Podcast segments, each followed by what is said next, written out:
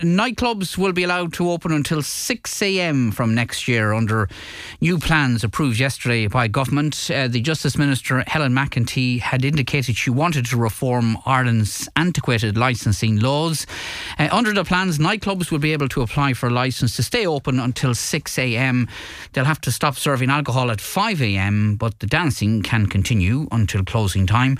Pubs will also get slightly longer opening hours during the week. They're now being allowed to to trade between half past ten in the morning and half past twelve at night, seven days a week. That's up from the current Monday to Friday closing hours of half past eleven. Let us know your views on this. oh seven one, nine one one, eight one oh four. You can text or WhatsApp to oh eight three, three five hundred, five thirty. And we were only talking uh, with our next guest uh, last week um, in relation to more or less similar matters. Leslie Hora of County Leitrim. Not surprisingly, Leslie, not in agreement with this move at all, in any shape or form, you're saying? Well, I mean, you know, people need a, a nightlife, and people need, um, you know, young people in particular, um, you know, need, you know, to, to have, as they call, you know, pleasure spots or whatever in, in clubs and pubs or whatever. But this is, um, this has gone uh, way too far, and it flies in the face of, of public health um, advice. Just to put this in context, this is the replacement for the Habitual Drunkards Act of eighteen seventy-nine for the control and cure of habitual drunkards. And habitual drinkers were basically intemperate drinking of intoxicating liquor, at times dangerous to himself, herself, or anyone else, and incapable of managing themselves or their affairs. And at that time, you would have had a penalty of twenty pounds or three months with hard labour. So they're now bringing in uh, an act uh, and legislation to basically replace all that, which is fine. I mean, yeah, the, the, fine, word has, the word has moved on from my grandfather, yeah, of course, Pochin, and the Ox Mountains, you know. Yeah. So. so what's wrong with the legislation? Well, what's, what's wrong with the legislation is that, um, again, put in the context now, the the the public health people, and I'm talking about the likes of Tony Houlihan, Anthony Staines, the, the Sligo guy who's based in the W H O, whatever. Yeah, Mike Ryan, yeah. Mike Ryan, they were all pushing for a twenty percent reduction of alcohol consumption in Ireland. Um And they had, you know, there was a, a multi-pronged approach to that. And one of them was minimum unit pricing, specified areas in supermarkets, advertising, labelling, pointing out the cancer risks, and, of course, education. But the, the problem is that this now is going ahead on its own, and it's flying in the face of um, their own people's advice in relation to people who've come out, not just here, but they've come out in Norway, they've come out in Netherlands, they've come out in Australia, and said that even one hour extra in terms of uh, opportunity to, to drink in pubs and clubs actually leads to more problems in terms of more violent assaults as the night yeah, goes on. Okay, well, yeah, well, that's not the case, because the, the government have indicated when they were drawing up this legislation that the interests of public health officials, the community, uh, the safety of those present and present and licensed premises, that they all they'll all be prioritised under these new licensing laws. So why do you always have to assume the worst of everything? In well, such I'm not, I'm not assuming the worst, but having listened, having listened to to um, or having watched um, the Tonight programme last night, um, Niall, uh, which who were discussing this, there's no doubt about it that the politicians who were on it were got at by the drinks industry on the basis that um, the language they were using and the terminology that they were using is uh, whitewash language that is promoted by, by the drinks industry, talking about the benefits to the nighttime economy yeah, and such. And do you, do you not accept that? I mean, it's been a difficult couple of years for the entertainment industry, so are, are we not in a position where we should be welcoming the creation of new jobs, presumably, the development of that so-called nighttime economy? Is that not good for the country? Well, again, public health officials have come out uh, you know, that the most vibrant part of this nighttime economy, which is a term that's been pushed by the drink industry, the most vibrant part of that nighttime economy is the local accident and emergency unit in the local hospital. Um, is it not the case that this is a regulation of the sale of alcohol more so than anything else?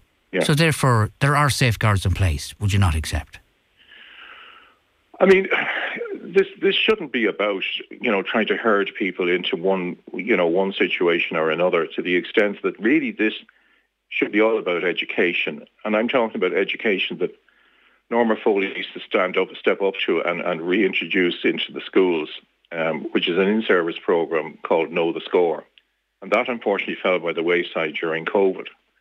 And, you know, even if the if this education was brought into the schools in the morning to actually, you know, denormalize the abnormal and, and the central role that alcohol plays in our society, even if that was brought in, it would take about four or five years to, for that to actually work its way through. So you now have a situation that they're now going to just open, you know, the pubs and the clubs, uh, you know, willy-nilly, to the extent that, um, you know, people will have absolutely much more opportunity, mm. you know, to, to um, unfortunately, um, you know, if they know no better, to actually um, end up in a binging situation. Well, well, you see, I mean, there's an assumption that everybody, and it's not the first time we, we've asked you about, there's an assumption on your part that everybody who, who takes a drink... Uh, binges on alcohol, which is not the case, as we know. And there are lots of people who go to pubs, and indeed lots of people who go to nightclubs, who don't drink absolutely. at all. Don't drink yeah, at all. Absolutely. So. But the figures don't don't bear that out now, to the extent that seventy percent of alcohol consumed in this country is, is actually through binging. That's one of the highest, if not the highest, in the world. Yeah, but are are they not better drinking under a controlled uh, environment like pubs and nightclubs, as opposed to drinking at home where there are no controls at all? Well, you know, um, it, it's a multifaceted thing. And, you know, obviously it all comes back to education. And I mean, you know, certainly the, the bottle of wine, you know, drank at home, particularly by, by women living on their own, is a big issue. And they're seeing it a lot in, in rehabs at the moment. And they're also seeing it in breast cancer situations as well. So, you know, it's not just across the, the pubs and clubs, it's across every sector of society. Right, OK. Um, we are apparently the, the only country in Europe uh, where we're out of sync with other countries, basically, in Europe, uh, in that nightclubs have to be closed at a certain time. Now they can open until six o'clock. So there's a regularisation of our situation um, in comparison with other European countries. Now, I know you've experience of the situation in other European countries, and you don't particularly like what you see or what you have seen. Is that right? Well, I don't particularly like what I what I see in, in um, you know, back home here, you know, compared to other countries. Um, and, you know, the, the other thing that's being pushed is the fact that, you know, this is a tourist. It's not, not one non-Irish tourist will come to Ireland because we're changing drink laws. You know? Yeah, okay. I'm not sure that's why that's the reason uh, why they've introduced it. Um, uh, right, but in in any case, I mean, I, I, the other point to make is, and, and we heard from one local nightclub owner in Sligo on our news yesterday, this applies mostly to, to the capital city, Dublin. I don't suppose there are going to be too many nightclubs in the northwest open until six o'clock, six a.m. in the morning. Well, time will tell, on the basis that, you know, the mighty dollar is going to dictate all of this. And, you know, I heard that interview, and that's what it is. He was talking about, you know, there's not a there's not a, a demand or whatever. Does this mean that they're going to go out with a clipboard at eleven o'clock at night and ask for a vote as to whether they stay open for another, you know, six hours or whatever? All right, okay. Um, so you, you don't buy into this uh, idea that uh, we're, we're sustaining the, the, the this pub and nighttime sector, which needs support at this uh, present time, and creating jobs as well. Is that important, do you think? Well, I think it, I think it depends on the type of jobs. And as I mentioned before, you know, I've I've, I've lived over a pub, um, and and uh, from that point of view, the last thing I would want is my children or my grandchildren, you know, working in, in a pub and cleaning up somebody else's mess at four, five, six, seven, eight in the morning.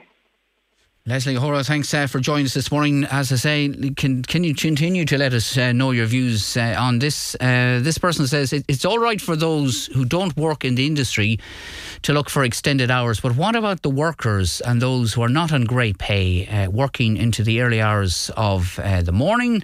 Um, absolutely daftness, is this person. The pub scene in Ireland is bad enough. Uh, the drink culture that we have, take it from me, uh, they're drinking so young nowadays. They're drinking... Um, being allowed to drink until five a.m. in nightclubs is just asking uh, for trouble. Uh, someone else says the pubs and clubs in rural areas have not recovered from COVID. Many continue to struggle. Uh, they've come out of long lockdowns and closures to be now told they can nearly stay open uh, around uh, the clock.